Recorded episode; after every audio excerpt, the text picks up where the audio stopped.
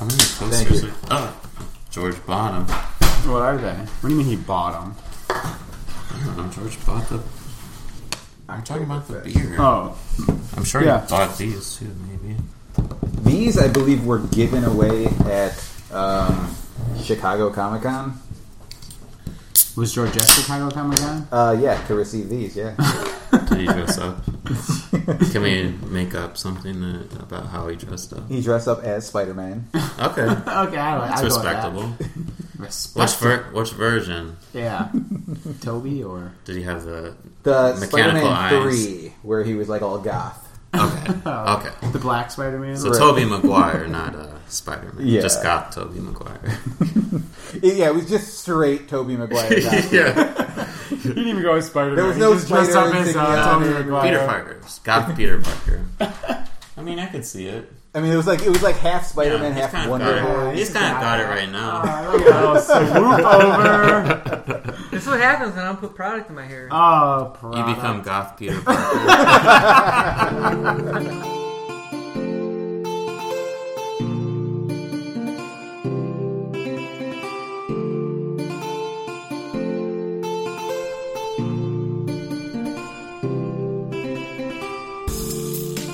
Alright everyone, welcome back to Something Cinematic, the movie and television podcast where we talk about what we've recently been watching.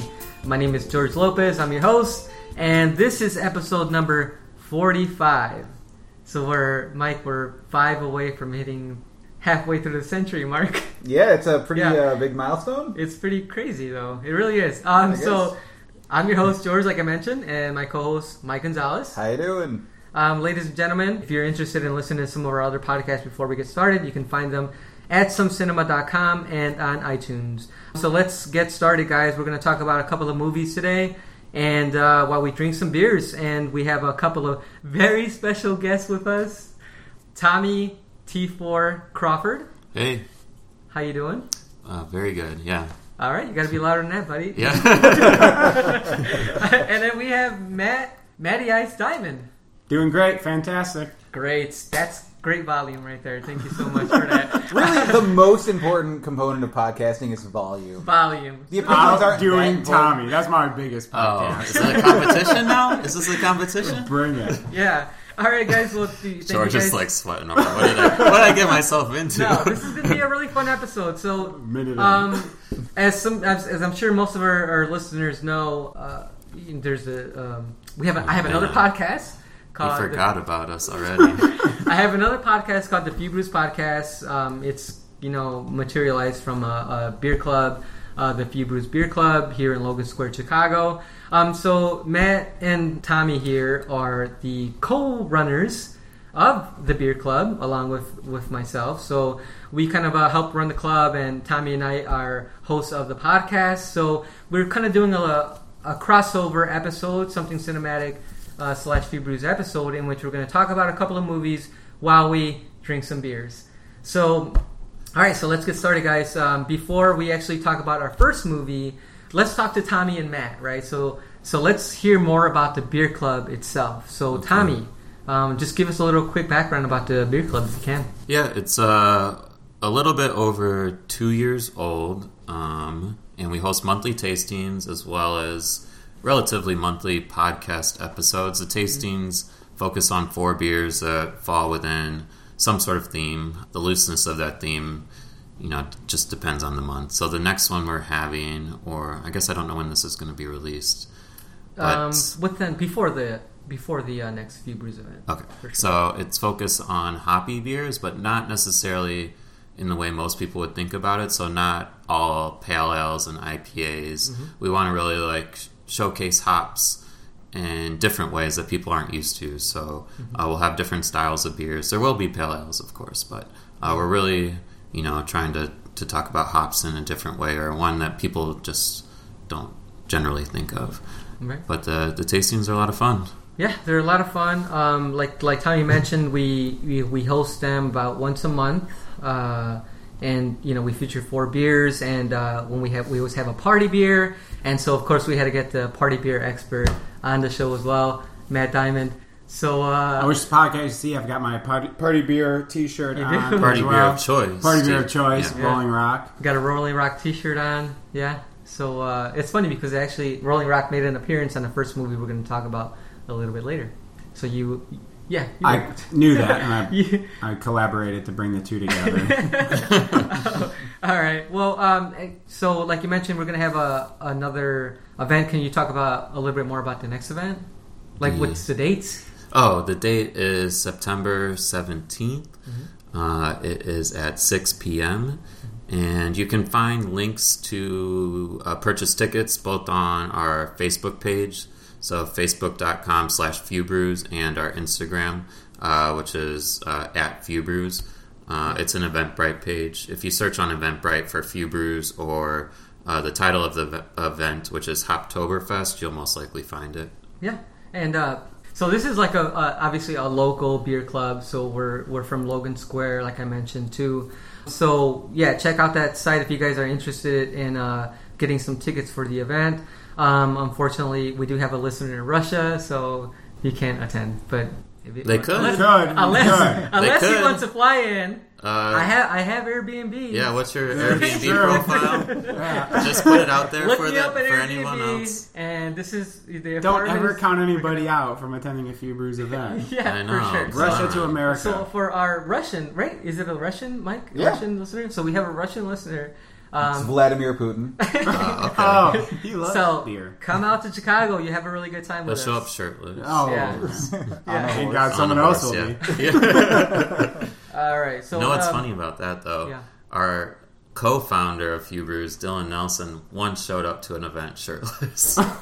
He did? Yeah, at the first one you were at, actually, Matt, in the backyard brewbecue. He was at... you're right, he did show up. He was shirtless at Pride Parade that day, and he showed up, like, late to the event. You had a Few Brews event on the same day as the Pride Parade? I guess so. That's a pretty bold move, man. I mean, that's a big event. No wonder attendance was down.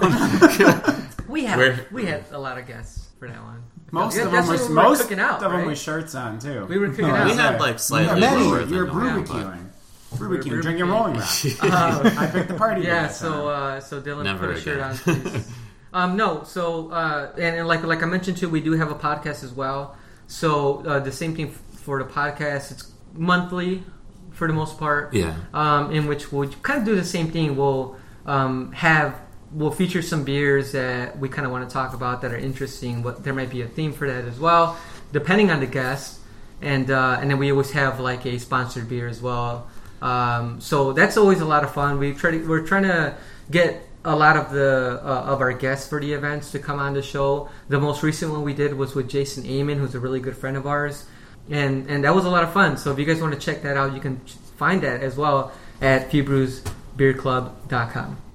So all right, so now that we've kind of got a little bit of background on you guys, well, actually, where are you guys originally from? Like I mentioned, we're from Chicago. So you guys, Matt, where are you originally from? Originally from Michigan. Grew up in southeastern Michigan, outside of Detroit. Chicago. Not downriver. I know downriver, right? No. Outside of downriver, Michigan. I've been in Chicago for 8 years now, though. Logan Square for the last year and a half. Nice, cool. And Matt, my roots. Tommy? I'm from the burbs, St. Charles. It's like northwest of Chicago, and went to school in Iowa, and have been in Chicago for about 4 years. Much better volume. Yeah. I guess I forgot to mention that technically I'm from the money. And we usually have a 30 rail. Oh, 30 rail. I'm sorry. I know it better than you. You can't even get it right. I know. I'm sorry. That makes us think it's not true. It's like a guy from the suburbs of Chicago. Oh, don't you say that. Don't you say that. Barmstrong. I told you guys that. Yeah. So he might not be a river rat, but he eats them. No, muskrat. Oh, God. How about these movies, man? Yeah. So before we get into our first movie, too, we ask our guests the first time they come on you know, we trying to find out their background in that as a movie lover or TV lover, what they like, and also kind of like what their favorite movie and TV show is, whether it is their current favorite or all-time favorite. Pressure. Oh. So Tommy, we'll start with you on this one. What's your favorite movie? Oh man, that's tough. I think, well, as you and Mike know, I'm vying for another episode where we focus on baseball movies. Yeah. I think as a kid, at least, I'm a huge Cubs fan, and not all the baseball movies I like focus on the Cubs or anything like that, but mm-hmm. I played baseball as a kid and was really into baseball and sports movies. I don't know if that's necessarily my favorite movies, but like ones I have the most memories attached to for sure. Like Field of Dreams, definitely. Mm-hmm. Yeah. I'd watch with my dad pretty often, and like Remember the Titans. Oh yeah, I played football in high school, so that one I have a lot of memories tied to. Yeah, he's a lineman. Can you believe that? He's a lineman. Yeah. Wow. Yeah. So mostly sports movies are kind of your. I don't know if they're my thing. Like I enjoy watching a lot of different movies, but like in terms of like, you know, the memories I have from childhood at least, and through high school, I don't, you know. I think I have a lot of memories tied to them, but not necessarily my favorite type of movie. Yeah. I really enjoy like detective stories as well, stuff like that. Cool. So, like, what would you say if you can pick a favorite movie all time? What would it be? Oh man.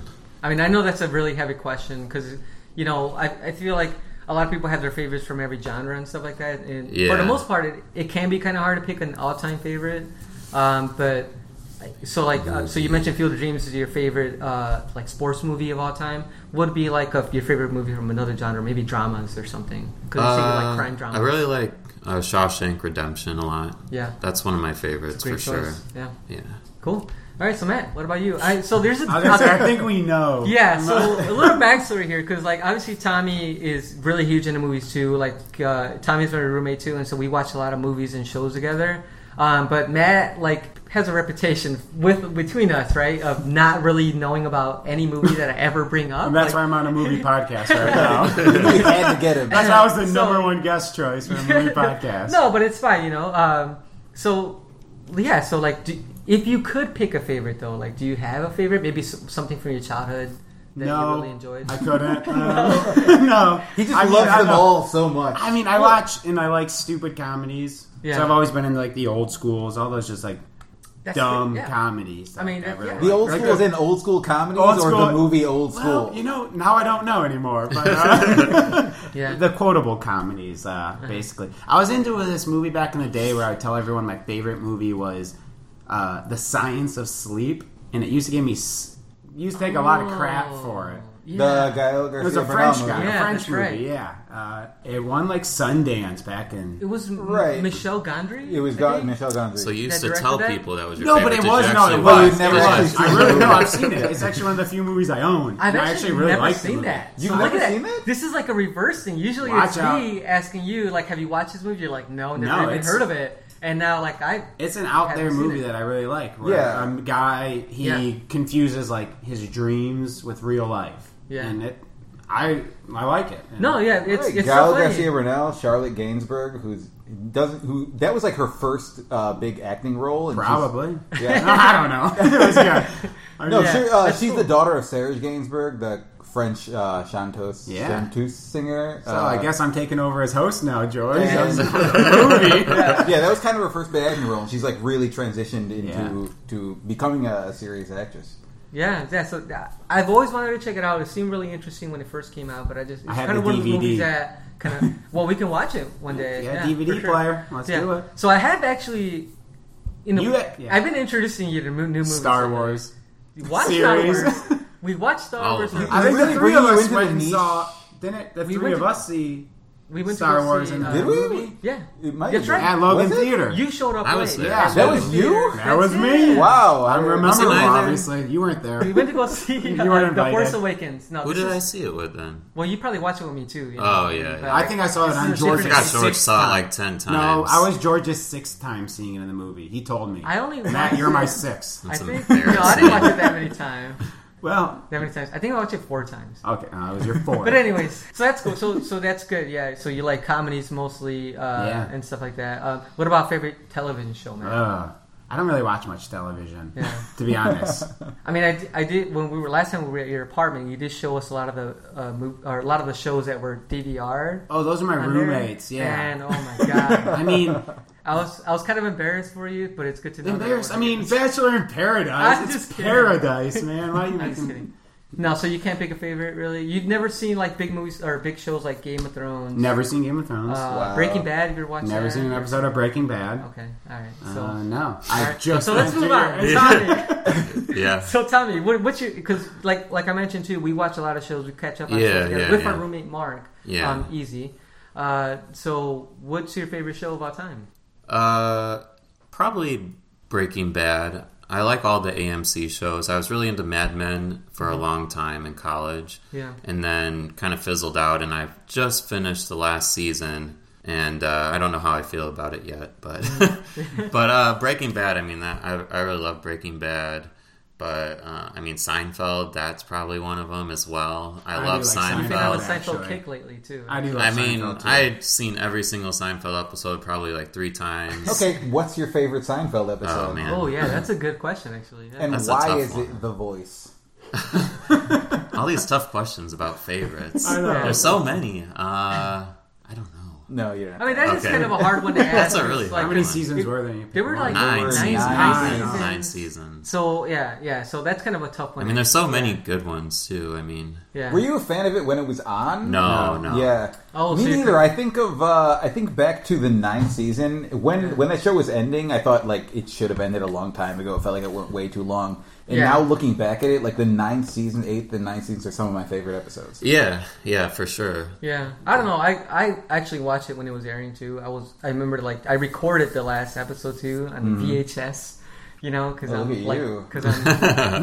don't talk about my age. But no, we'll get into that later. So, to talk about George's age, it was my dad's favorite episode, our favorite series, and I remember him watching it when I was growing up. That just makes you feel.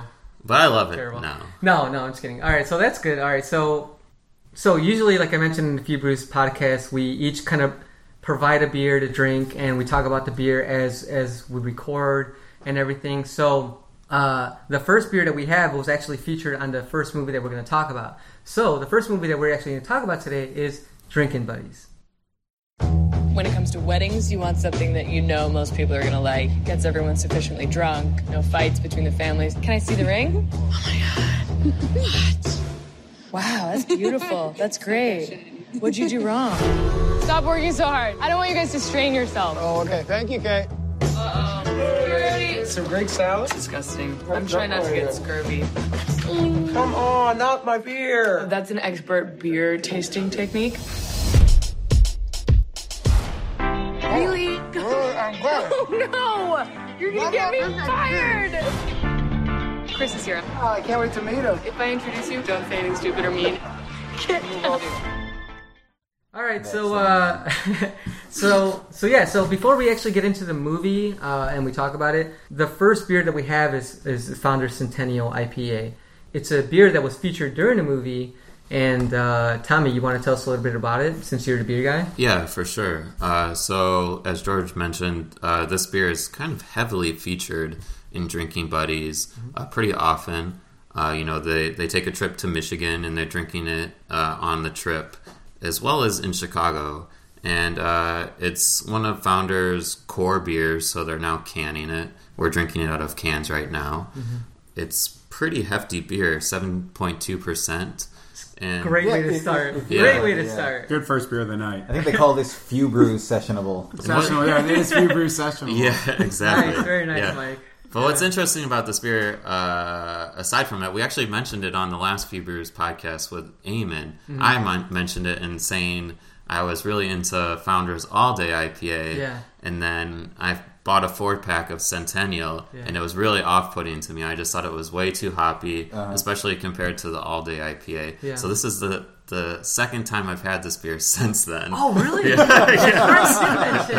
did mention that. So. And I mean, I love Founders so much and all their beer, but I haven't had this beer since... Uh-huh. I was like, I don't know about it. And have you? How is it going? Oh, it's very good. Yeah, it's really good beer. I could see why at the time I was like, really thought it was way too bitter and hoppy. So what you're telling me is last time you said, I don't know about it yet. You're like, hey, Mike, you should go buy Centennial and bring it. Well, I kind of figured I would like it. Buy this beer I know I don't like. I kind of figured I would like it now just based on like where my how my palate's grown and just the beers I enjoy now. And I enjoy Founders, so I knew it would be a good product. But yeah, I was like, when I saw him drinking it on the movie, I'm like, oh, we got to get that because I want to try it again. Cool. All right, so let's talk about the movie, guys. So this is a movie that was written and directed by Joe Swanberg. It's very Chicago. Swanberg. Has he done anything else, Mike? Do you know? Right. He's he was primarily an actor who transitioned into writing and directing. Mm-hmm. This was his kind of first foray into writing and directing. Yeah. I don't know if it was his first film, but this was the first one that was kind of a hit, Drinking Buddies. He then made a movie called Happy Christmas. And he made a follow-up called Digging for Fire. And all of them are kind of in the mumblecore genre, which is kind of improvisational, kind of low-key, oftentimes not using trained actors. This movie is loaded with successful working actors. Yeah. So it's not totally in that vein.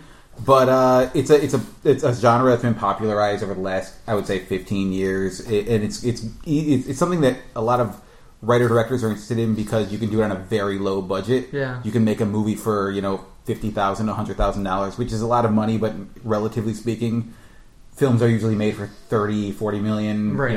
Even small-budget films are made for $15 million. So being able to do something on that kind of budget really frees you up. You can film it in, natural environments and do it on a very low budget, non-union, essentially, or you get, like, a union pass when you get a budget that low. Mm-hmm. And it's an opportunity for a lot of like actors and directors who are friends to just kind of work on a project and get it out pretty quickly. Right. Are they pretty successful? You mentioned like untrained actors. Like what are the quality typically for mumblecore? So it is a lot of, as I said, kind of improvisational. There's like a general outline.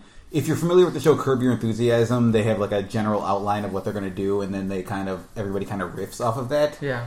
And this is mumblecore is traditionally kind of the same thing, except it's dramatic. They're doing a drama, and the hope is that by the actors kind of improvising their lines, it feels more naturalistic and it feels more realistic. Yeah. So it's not you're just kind of going on what you feel in the moment, and it produces a product, as I think they did in this film, where it feels very real to you, and the situations feel real and the conversations feel real. Right, and that's go ahead. I was going to say on the topic of real, can I ask what everyone thinks was it a good thing or a bad thing, how real the movie was?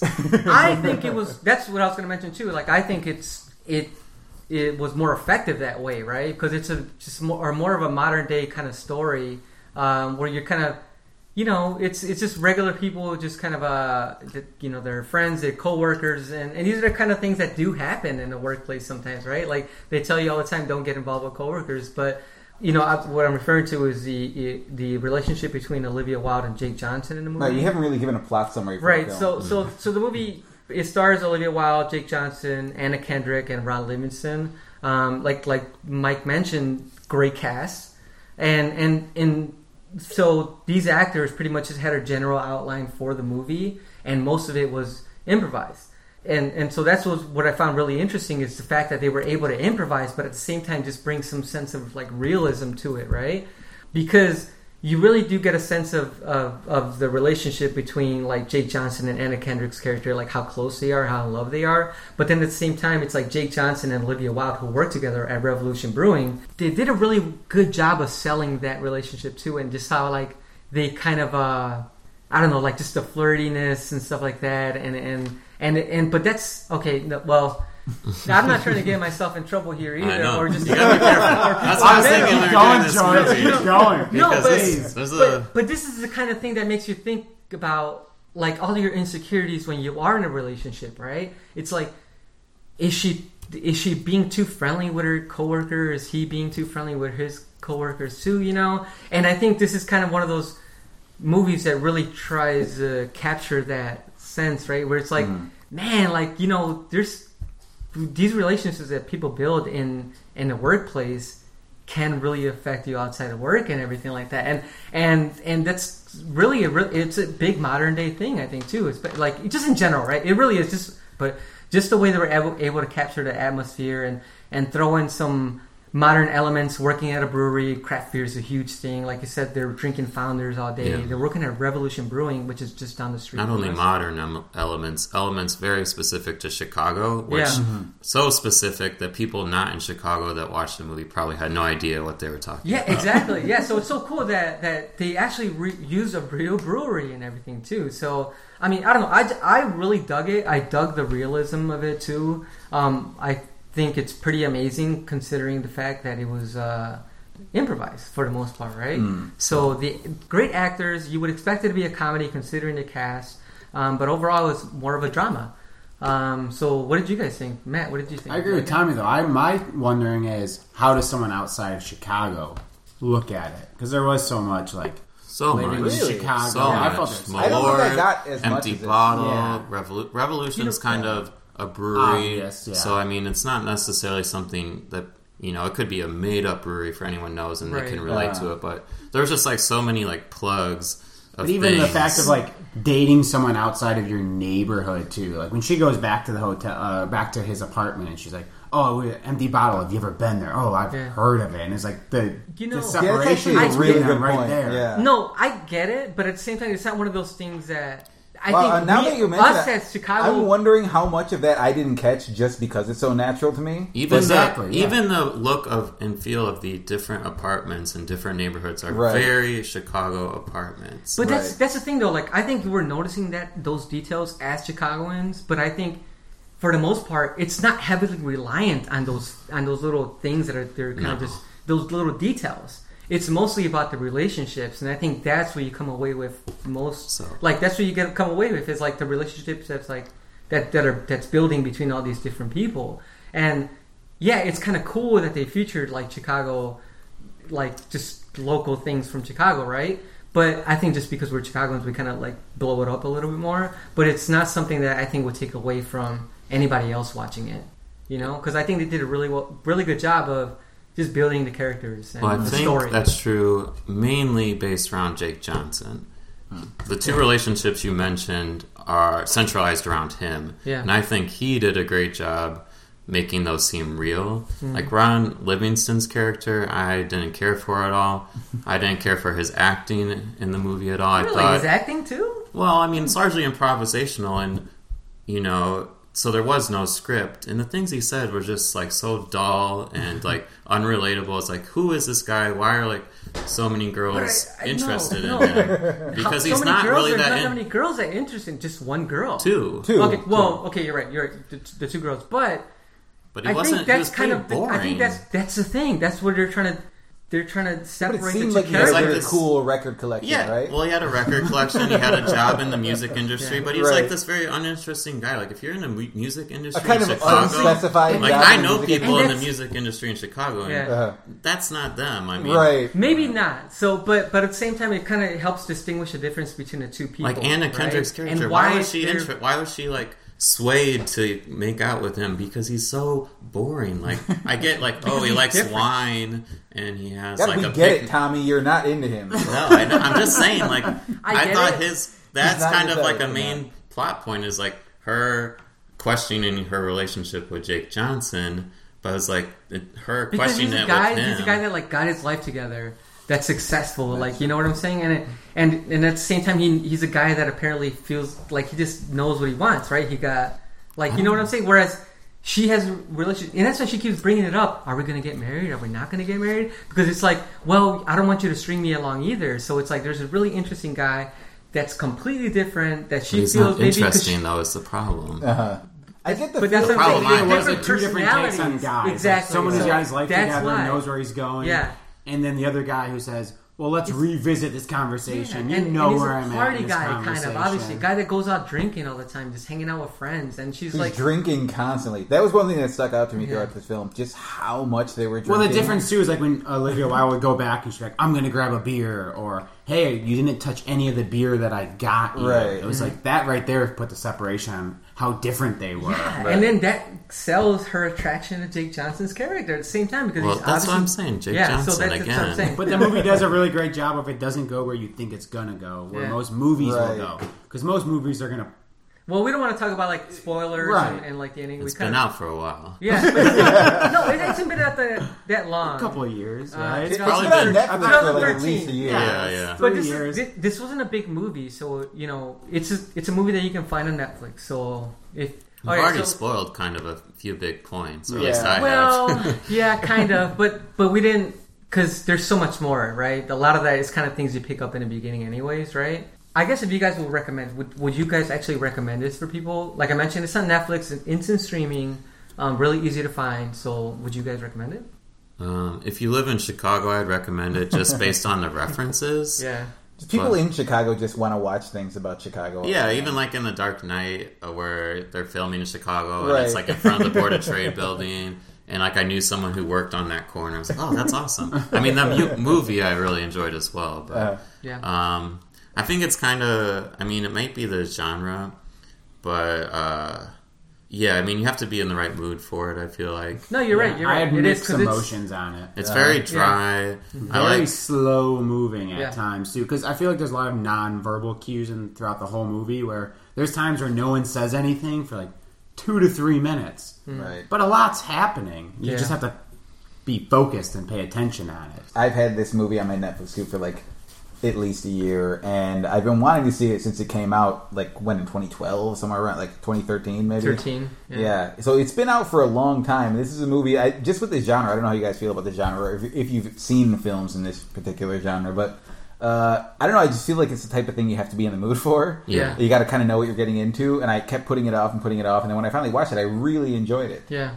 Can we agree that Jason Sudeikis seemed like he was the most comfortable going off the cuffs than everybody else? Oh, You could tell he was more well-trained at this genre than everybody else. Like, I think like Jake Johnson's probably somewhat trained in like that sort of acting as well. I feel like everybody who comes out of Chicago as an actor is probably somewhat trained in that. Yeah, I mean, Sudeikis had a smaller part, though, so there's not that much pressure on him to carry the movie as much. So but his scenes, you could tell... he was comfortable in. Yeah. Oh, and for sure. Yeah. And this is where he met Olivia Wilde, isn't it? Is it where he met? I think so. Well, that's what I was... At the movie or in Chicago? Working in this movie. Yeah. I just I heard they just got drunk the whole movie, too. Yeah, because they were all the beer they were drinking was real. Actual. Well, I read that buzzed, like Anna Kendrick and Olivia Wilde got. I heard the first time she showed up to one, she like took a chug of a beer, and she's a little tiny girl. She didn't realize it was real beer. Yeah, and I guess she was just like, oh well, we've been drinking beer since 10 a.m. and now she's drunk. For the most part, they had real beer instead of like prop beer. So, right. No, for the entire there was no prop beer. So on the topic of beer, should we do this Few Brews crossover right now and talk about the beer in the movie?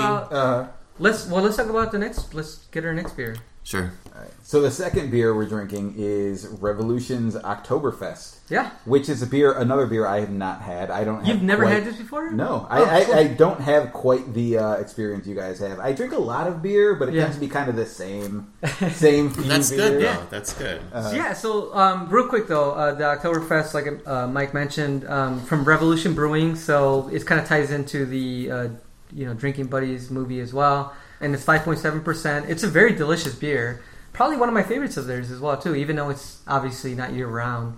But I think it's great, and of course, I just love the artwork on all their cans and everything too. So it's very delicious. So Mike, like you mentioned, you're just kind of getting into craft beer. I mean, I've been drinking craft beer for a while, but I'm really kind of aggressively expanding my palate more recently. So you recently went to the a Few Brews event as well, and this was the birthday. I did, yeah. The birthday one. They say it's your birthday. They say it's a birthday, like 2 months ago. Mm-hmm. So what was your first Few Brews event experience like? It was great. You guys put on a great show. Just learning about beers, it's really interesting and fun, and getting to be able to sample them. Mm-hmm. I kind of fell in love with Le Tub. One of our favorites. Yeah. I think everyone there did. My favorite thing about that was it was the one that we may have almost didn't feature. That's not true. No, I think we did almost. You're right. No, we didn't buy enough. We didn't. Well, because we didn't think people were going to like it as much as they did, because it was kind of a different style, yeah. But Matt gave like a really impassioned speech. I did. I stood up and I gave that speech and I sold it, and Tommy had to have it. And then everyone loved it, and I agree. It was great. It was the most go-to for sure. Yeah. Yep. Yeah. Weiner Beer Company. In case you're wondering what we're talking about, if you're looking for it, it's a yellow can with a guy in a bathtub in a Le Tub. Yeah. Is that the one in back of the yards or Canaryville, or where is it? That one is... I don't know the neighborhood. It's where... You know where The Plant? Have you heard of The Plant? It's like this... I mean, there's a lot of... Co-op kind of type. That green facility. Right. A lot of business going... It's on the south side somewhere. I don't know what I think it's in back of the yards. It might actually be back of the yards. Where they'll brew the beer on one level, and the next level they use the waste to grow mushrooms. They do. Something like that. Yeah, they use all their waste. They recycle all their waste. Right. So. All of it. No. I guess you didn't know, yeah. Yeah, so the sour beer... was that like how? What's your experience like with sour beers? My experience, that was like maybe the third time I've ever had a sour beer. And it was by far the best one I've ever had. So. Very delicious. Yeah, and it was a wild Saison. So wild yeast, helped ferment that Saison and give it a little bit of sourness. It was definitely not overpowering in any way, especially compared to our last tastings. Sours can really kind of kick you in the teeth. We had some of them. Yeah, the last one. Yeah, kicked a few people in their teeth. Stomach. That wild sour was rough. Flanders Red Distill. It was very rough. That was. Okay, so I guess we're going to move on now. We're going to talk about our second movie. You don't want to talk about the beer in the beer movie? Tommy wants to give his opinion. He's got a hypothesis. Okay. There's so much to talk about. There's been, to give you an idea of what's going on behind the scenes of this podcast, there's been like a mystery brewing for it in the build up to this show. There's so much to talk about. There's something happening in this movie. So focused on Chicago's beer scene at a very specific time. All right, wait, what do you guys say? Let's hear it, Tommy. Okay. My question is, why would a Chicago beer movie feature a Michigan beer in Founders and IPA? So while watching the movie, they featured a lot of different beer. Obviously, when they're at Revolution, they're drinking Revolution, not out of cans, if you've noticed. And Olivia Wilde's character mentions that they haven't installed their canning line yet, which makes me curious as to right. when she was trying to sell the canning. Yeah, so I'm curious first off when they filmed the movie, because it was obviously released 3 years ago, and I believe Revolution had cans at that time, so it kind of makes me think. Okay, well, it's kind of a little bit for a few years back when craft beer was kind of just booming in Chicago, because Revolution is obviously one of the kind of, aside from like Goose Island, one of the new craft breweries in like that new wave of craft brewing. Would you say they're like the number two in Chicago, essentially behind Goose Island, or is there another one? It's probably competition with Half Acre. I would put it above Half Acre. Ultimately, because my brother in Cleveland loves Fistmas, and he talks to me about how much he loves it, and I don't think he knows Half Acre. Yeah. He knows, I mean, Goose Island, everyone knows Goose Island, right. I feel, nation. So I would put it, I agree, I'd put it at number two. So they drank a lot of Half Acre, so the kind of order of the new wave of craft beer, as mentioned at the tasting you were at, the birthday tasting, Metropolitan was the first, then Half Acre, and then Revolution. So there's a lot of Half Acre being drunk, but there's a lot of Michigan beer being drunk, specifically this Founders Centennial IPA, and that's probably because a lot of craft beer being distributed to Chicago was from Michigan at that time, when Chicago was just kind of building its craft beer scene. So I thought that was really interesting and kind of true to the time that, that they were filming it. Yeah. Yeah, or, I mean... I don't know. Who knows? I mean... Well, like they used the facility of Revolution, and they're, you know, it's clearly very stripped down, like, compared to if you go into their tap room today. Like, it's a very... You can tell, like, similar aspects of it, but it's very, very different. Like, there's no barrels stacked to the ceiling, like, hiding a lot of the behind the scenes. Like, you could... They had, like, the fenced-off area in the movie, but you could see through to the brewery. Yeah, you're right, yep. And then, like, if you know... like Revolution and some of the people that work there, you can see them throughout the movie. Like when they were hosting their anniversary party, I think it was, like the guy behind the bar was the guy on a little crazy can. Like it was the same guy. Really? Wow, like I didn't even know. Yeah, like I know crazy, like long hair and beard. Like he was just chilling. Yeah, the bar. I gotta like, go back and watch that again. You've been holding on. I know. Why did you tell us it's your movie? I thought we were sharing notes before. No, he's like, nothing. Shit up seriously, someone wants to be number one tonight, I guess. No, I mean, wow. We got a gold star for that one. Wow. But, like, and we were just at Benny's and saw the guy, one of the Revolution guys there, and I saw, like, he wasn't very featured. He was just, like, walking in a line into that party. The new one? The Logan Square one that we were just at? No. No, it was the competition. Yeah, the competition. Yeah. Oh, I was like, the guy, remember Brady pointed him out? I wasn't there. Competition? I wasn't invited. I'm sorry. It was all a blur. I invited myself. I know. I didn't get invited. I watched that beer get food. No, but it's interesting you mentioned that. There was like a during that party scene. I just assumed that a lot of those people were involved with Revolution, and like we said before about this being kind of improvisational and them working with an outline. You imagine they walk into it with an outline of this is a relationship story, and it's set in a brewery and. And a lot of that kind of background was just filled in on the spot by being in that environment. So you can reference something that's true, and that, because you can talk to the actual brewers there, and they can tell you what to say to make it sound realistic.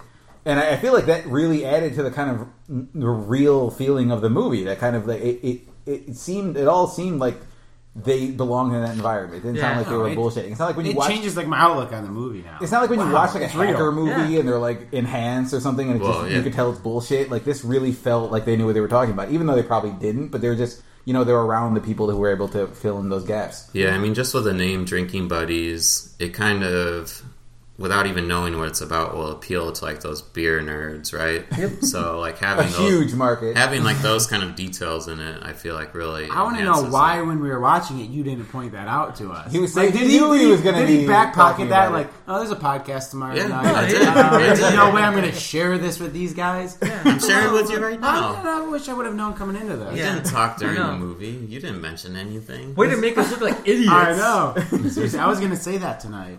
But then you said it first. That's the thing you were talking about. Okay. Yeah. All right. So, good movie. We obviously liked it more than we thought. Yeah. Shit. Well, there was a lot to talk about with the ties to the beer industry and stuff like that too. So, then we're gonna move on to our second movie now. And the second movie that we watched right before we recorded is The Legend of Drunken Master.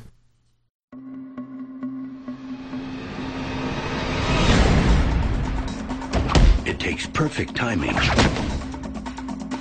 expert training, and years of practice to become a master. But for this master, here you go. It only takes one drink to become invincible. Ah, drunken boxing. You get up! Down the hatch! No more drinking! But now... Cut! When an international gang of terrorists... threaten to steal a nation's treasure... to take them on... he's got a tie one on. Don't worry, it gives him power. Oh. Good stuff! For this master, it's last call for the final brawl. Jackie Chan, The Legend of Drunken Master. All right, so The Legend of Drunken Master is a movie. It's an older movie. It's from it's like 19... very conscientious of your hair. Really? Yeah. What do you mean? No. Older to who? Huh? Older to who, George? Oh. George watched it when he was 16. Yeah, yeah. Yeah. George remembers when it came out. George saw this on his 21st birthday. Yeah. The movie was released in 1994. And it's a Jackie Chan movie. Ooh, my first ever. Is your no, I'm just kidding. What was the one where it was like the comedy with the like guy? Rush Hour. Rush Hour. That was my first Jackie Chan. All right, so but this is like true Jackie Chan, like a true Jackie Chan movie. You know, like this is why he was on Rush Hour. And you know, like obviously Rush Hour was one of the movies that kind of made him so famous in the U.S., right? But before that, for decades, this guy was like releasing so many great movies, and it's great kung fu movies. And one of the biggest things just about Jackie Chan is obviously like we talked about earlier when we were watching it, it's like he does his own stunts and he has his own stunt group too and everything like that, so he's in charge of the choreography and stuff like that, so that's pretty much where most of the fame and just the excitement for these movies comes from, right? It's just like watching those amazing stunts and that amazing fight choreography, and this movie is one of my favorites of Jackie Chan's. You know, I think it's a 1994 movie, like I mentioned. So obviously, it's a little dated. The dubbing is a little, funny. But that's also kind of the charm of the movie, right? Mm. So because these movies are essentially comedies. Yeah, no, this is obvious. This I didn't think it seemed that dated. Like it kind of felt true to style from someone that doesn't watch a lot of kung fu movies. Yeah, it like a lot of the ones we've seen, like George, you and I, it's kind of similar. Yeah, feel to it. It didn't seem too dated. Yeah, especially since Jackie Chan looks the same age as. I was going to say because in the movie he's a son. Was he 18 or was he 54? I didn't know the whole movie. And I look at the Wikipedia. Like, how old is he? So the funny thing is that this is a sequel, and I believe the first one was 1978. 1978. What? Yeah, 14 which was years 14 years. 16 years. Wait, was he in both of them? Yes. Oh yeah, and he was an 18-year-old in both. What? No. I mean, he could have passed as an 18-year-old. I feel like, and that's what I was thinking about too. So I don't think he was 18.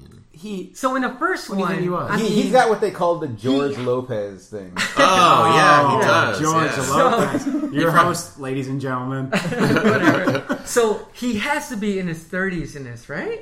You think? No, man, I'm sure. You think he's in his 30s in real life, but they're trying to portray him as like an 18-year-old or something like that. 30s, like a young 78. That's you don't get kicked out of your house. Did I just ruin it? At 30 some years old. But no, so it's like college age. 18. So, like Mike, 20. 2 years. 21. He's drinking. Before we go on a rant, you don't know what the drinking age is. In Mike, what do you think about the movie? I know this is a movie that you watched a while ago too, right? Wow, Jackie Chan was 40 years old. I think he was in his late 30s. How old was he in the Rush Hour movies? In the Rush Hour movies, God. Late 40s? Well, no, 94. Really? But wait, how old was he supposed to be in the movie? I'm assuming he was in his 20s at the latest. Yeah. Like 18 to 22-ish or something like that. Sticking with 18. Yeah. How old is Jackie Chan right now? I think it's 60. Is he alive? He was born in 1954. So yeah, he's 62 years old. Oh, 50. Yeah, 62. Come on, finance guy. You're fired. Few Brews collaboration. I'm done.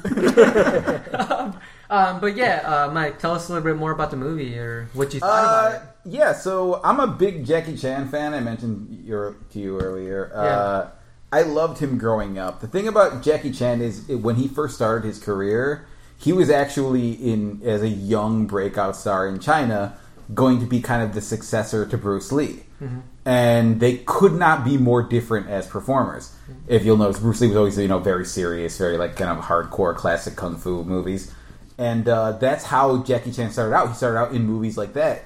And they didn't quite work. It never really worked. And just because he's kind of like he's more of a natural comedian. And I don't know if you picked up on this watching the films, but one of his greatest influences is Fred Astaire and classic American kind of musical comedies and those the movies where you break out into a big dance sequence, and you can see that so clearly in all of its fight choreography. They're essentially dances. Yeah. And if you view the movies through that perspective, I think you come away with a different feeling of them. Mm-hmm. They're very much in that kind of classic Fred Astaire style. That he'll have like a kind of slapstick comedy leading into a large choreographed dance sequence, or in this case, a fight sequence. Mm-hmm. And as you mentioned earlier, Jackie Chan is kind of legendary for doing his own stunts and the kind of the beating he takes during all of these movies. He also he holds the record, I believe, for most takes. In a film, he had I forget this movie with dragon in the title, where there's a shuttlecock scene where they're playing, I don't know if you know, like badminton, but they're playing by badminton with their feet, essentially. And it's kind of this legendary scene where they're like doing kung fu and knocking it around. He did literally 1,000 takes to get one shot right. And he has this kind of intense, insanely intense kind of dedication to doing the scene practically. If it involves fire, there's actual fire. If it involves him jumping from a second-story building, he's jumping from the second story of a building in real life. There's a scene in this film where they're fighting the Axe Gang, and you can kind of see like they only have so many takes to do these things because they're actually really doing them. So there's a scene where he's like jumping out the window with another guy onto an awning, but the awning's already falling down, so he misses. He's supposed to land on it and fall on it, but it doesn't. He misses it because it falls too early, and so he just falls from the second story onto the awning as it's already on the floor. Mm-hmm. And it's like that kind of you can kind of see the seams in his films, and that always kind of really endeared them to me. The fact that you can see the pain that he's going through, in the actual finished product, and they always have those outtakes and those like moments in which he gets hurt trying to perform these these stunts, right? And so it's crazy to think like, yeah, you're watching him get hurt during one of those takes, but he had to do it again, right, to get it right. So isn't it like that's pretty incredible to think that this guy's putting his body through so much, right? And like Mike mentioned, he would he'll have so many takes just to get it right so that it looks good on film, and it does, right? Like so when you watch the movie. And you're watching him fight these guys and guys getting thrown around. It's like it took so much effort and so many takes to get to that perfect, like just strike and everything, and the guy sliding across the floor, like, and it just looks so. I don't know. I think about the hot cold scene where I was like, that's not really happening, is it? Yeah. And at the end, it was like, oh shit, like. He really did jump on hot coals, right? Yeah. They had to like hit him fight it off, like, and they jump up and like fire extinguishers, like.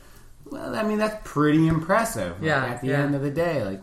So overall, like, what did you think about the movie, though, man? I mean, I mentioned that. I mean, we kind of sprung this movie. So here's the honest truth. You guys thought like a couple minutes in, you probably thought I was texting on my phone. I was on Wikipedia reading the plot of the movie because I was like so confused at what was going on. So I was like, what just happened? Yeah. So finally, like as I was reading Wikipedia, I caught up to where the movie was at, and then I started paying attention. It was like.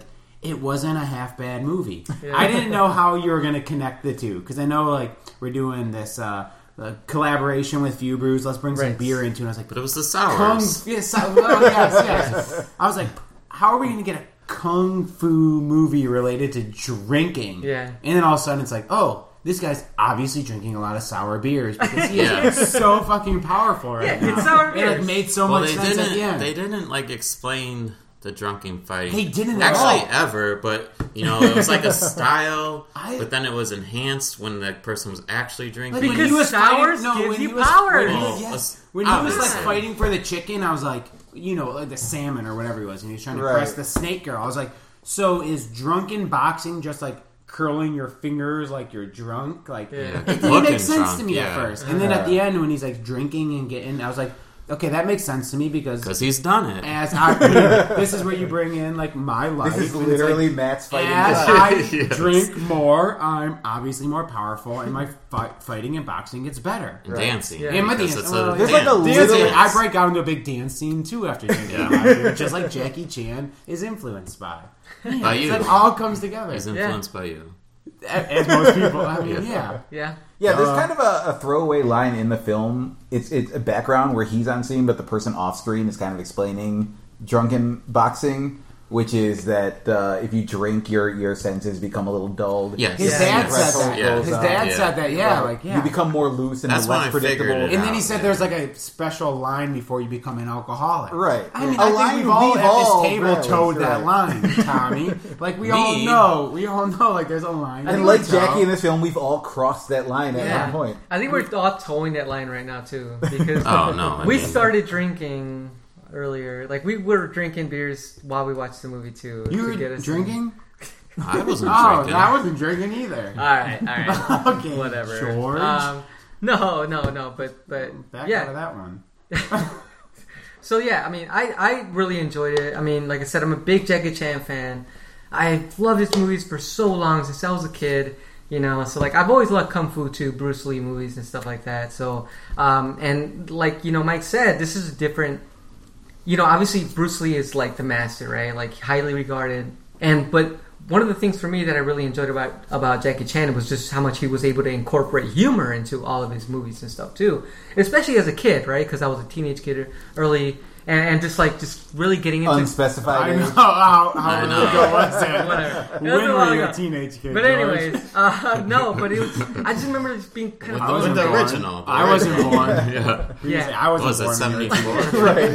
Actually, I don't even think. You know when that first Drunken one came out? You're a teenager. 74. No, yeah. I don't even think I was a teenager yet. When I first the first Jackie Chan here. The first Jackie Chan movie that I watched was Rumble in the Bronx, and I just remember just being blown away by him, right? Like God, the acting was terrible. Voiceovers are comically bad, obviously, which adds to So what was that movie we were watching on the screen at that venue that one time?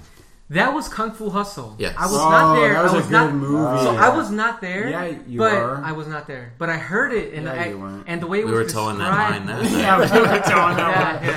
Yeah. I think we fell over the line. That was a great movie. Was Jackie Chan in it? No. But what I was saying is so racist. Why is that racist? I thought that's the reason why we're connected with dots. No, the reason I was mentioning.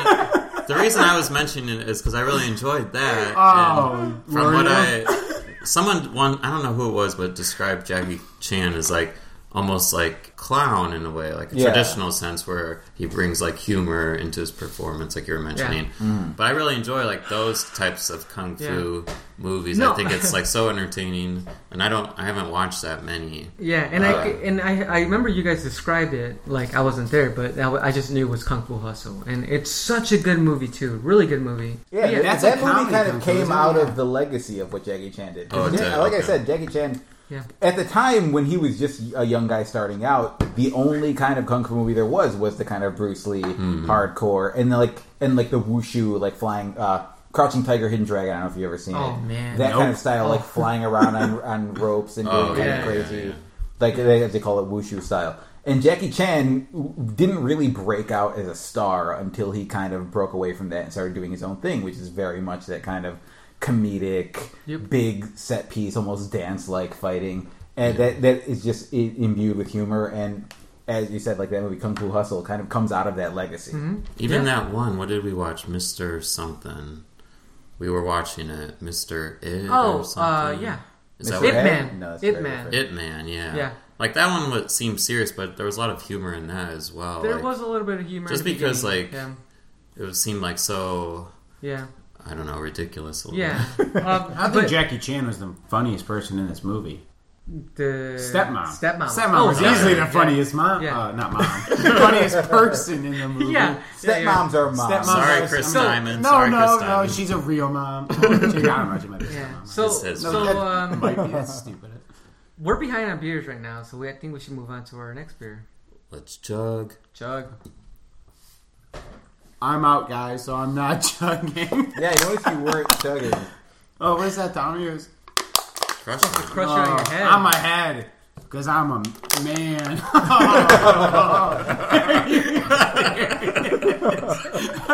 Wow. I'm a head because I'm a man, really? Oh, God. All right, so we're going to try our last beer. What are we drinking, Tommy? You seem sad about it. No, You got brothers and sisters? More energy, Here's a question, George. You have brothers and sisters? I absolutely do. How do you guys get along? Oh, yes, this is the perfect discussion. Do you guys ever fight? You know, that's so funny, because like we actually haven't fought. Fight over movies? No, we actually haven't fought in years. Oh, so this is going nowhere. Tommy, have you ever fought with... He's kidding. Have you ever fought with... Have you and Annie ever gone fisticuffs? Fisticuffs. Have you ever seen Tommy? George showing his age. Oh, wow. No. So back in the 70s. When we were kids, we fought. Yeah. Right. You're not a kid? Kind of grow out of that shit. I'm not a kid. Okay. Yeah, what about you? No. Okay. Matt doesn't know his siblings. Okay, that's bullshit. I know all of them. He knows all of them. Okay, let's backpedal and... Why are we talking about siblings? That's what I want to let everyone here know. We just wanted to try this beer, honestly. What beer are you talking about, Tommy? Because this is a podcast and we can't see what's in your hand. Well, if you give me a second here, you and George over there interviewing each other. Calm down. I'm not your sibling. Don't be so rival. Hi, my name is Tommy Crawford. This is George Lopez, and welcome to the Few Brews Podcast. Here's a collaboration. We should jump into a new one. Hope you guys sit back and relax, because you got another hour of this. But we're drinking Sibling Rivalry by Off Color. It all makes sense now. We just featured Off Color at our last tasting. Sours. Which one was that? Sours Gives Us Powers. No, the beer. Which was fierce. So, good transition. We're talking about how sours gives Jackie Chan powers. Yeah. We drank an off-color sour, and now we're drinking off-color sibling rivalry, which is a Belgian-style triple ale. It is 8.5% ABV. Good way to end the podcast, right? Oh, brother. Yeah, I guess so. Secret techniques. Oh, well, I don't know why I just read it. You just reading yes, pretty much. I'm just reading random things. Tommy got nervous, didn't know what to do. So this is a Belgian style triple ale. Yes. What does Belgian style mean? It's not brewed in Belgium. Right. So using the techniques as Belgian brewers, but it's not a Belgian ale because it wasn't brewed in Belgium. It's a triple ale, obviously very strong. Off Color does really great beer. They're based in Logan Square, so that's where we're recording. Oh, we've said that. Yes. Yeah. No, it's. I've actually really, never. Really delicious. I think I never had really a beer like this from them. So their thing is brewing traditional styles of beer with a twist. Yes. Yeah.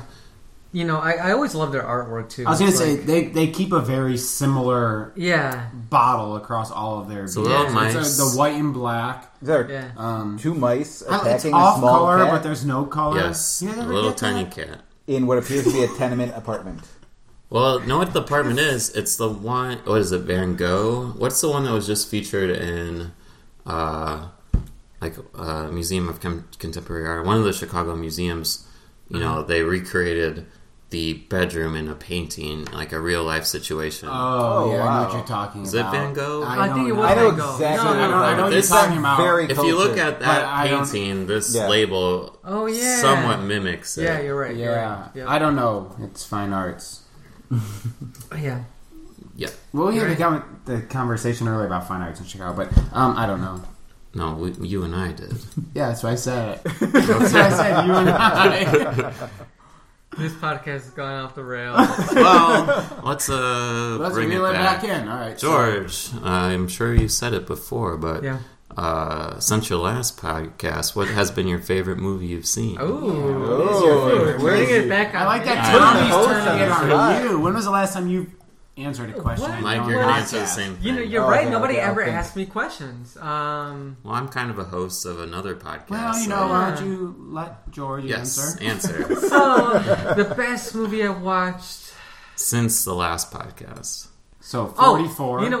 Okay, so it might be Room. It might be Room. Honestly, my movie going...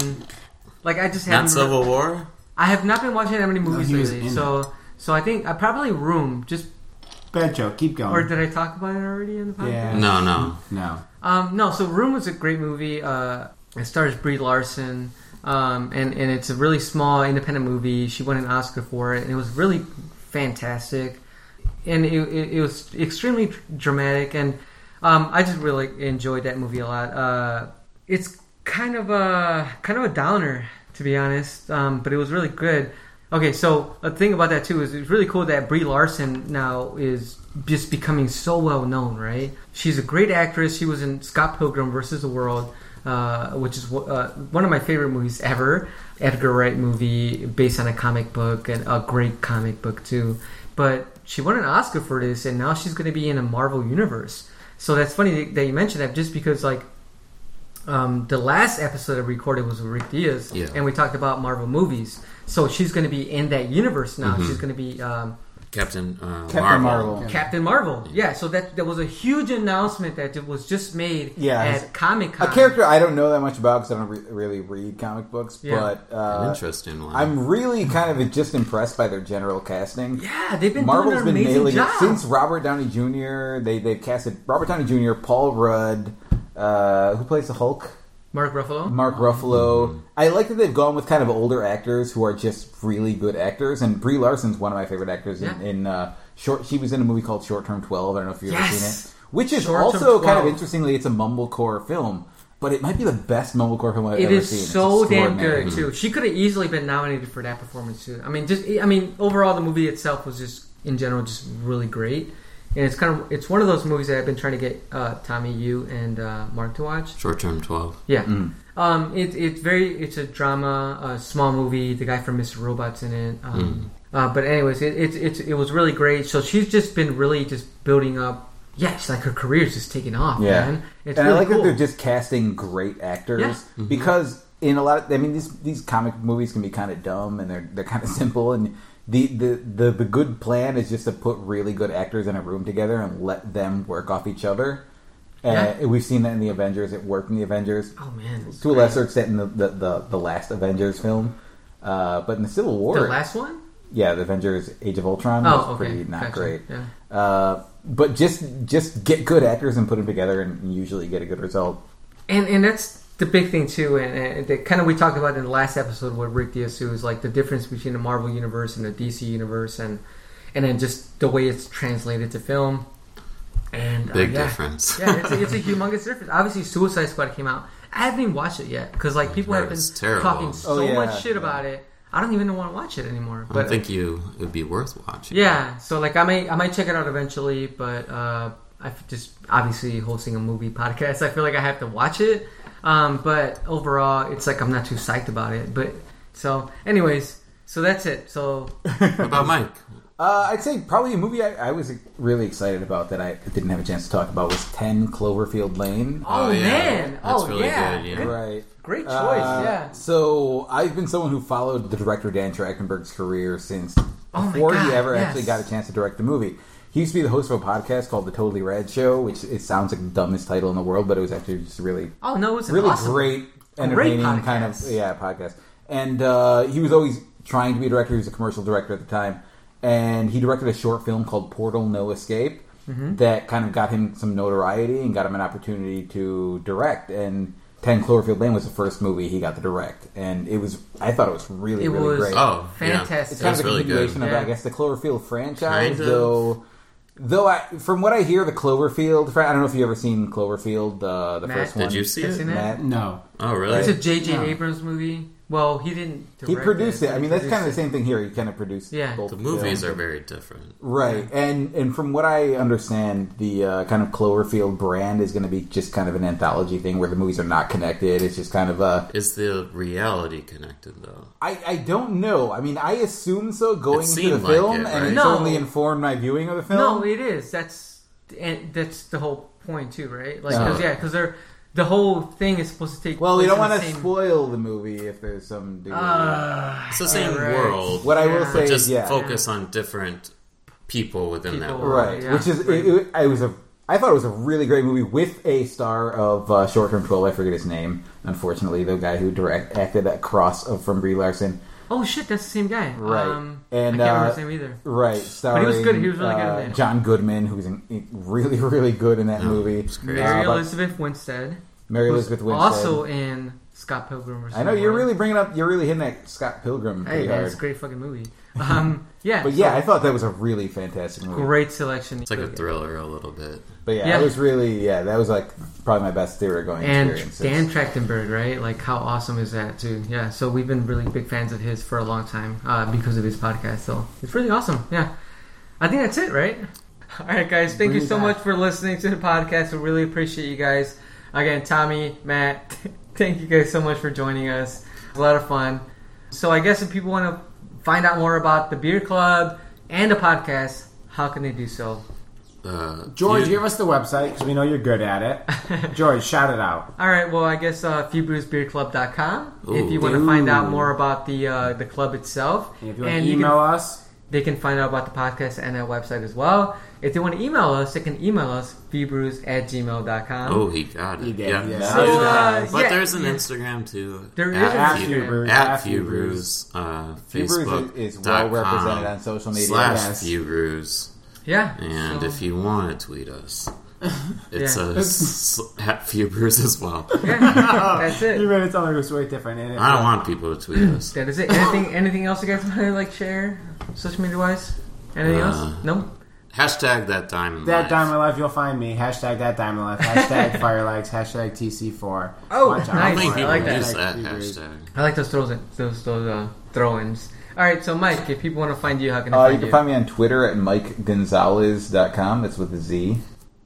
I usually spell it, but it's not that difficult. Right, yeah. No worries. All right, and you can find me at the Lopez23 on Twitter and Instagram. And like I mentioned, Tommy and I have another project with Jason Eamon, myelosun.com. It's an audio-visual storytelling project in which we interview people from around Chicago to hear the story of strength. So go to myelosun.com to hear those stories. And you can, like I mentioned, you can listen to all of our other episodes at SomeCinema.com and iTunes.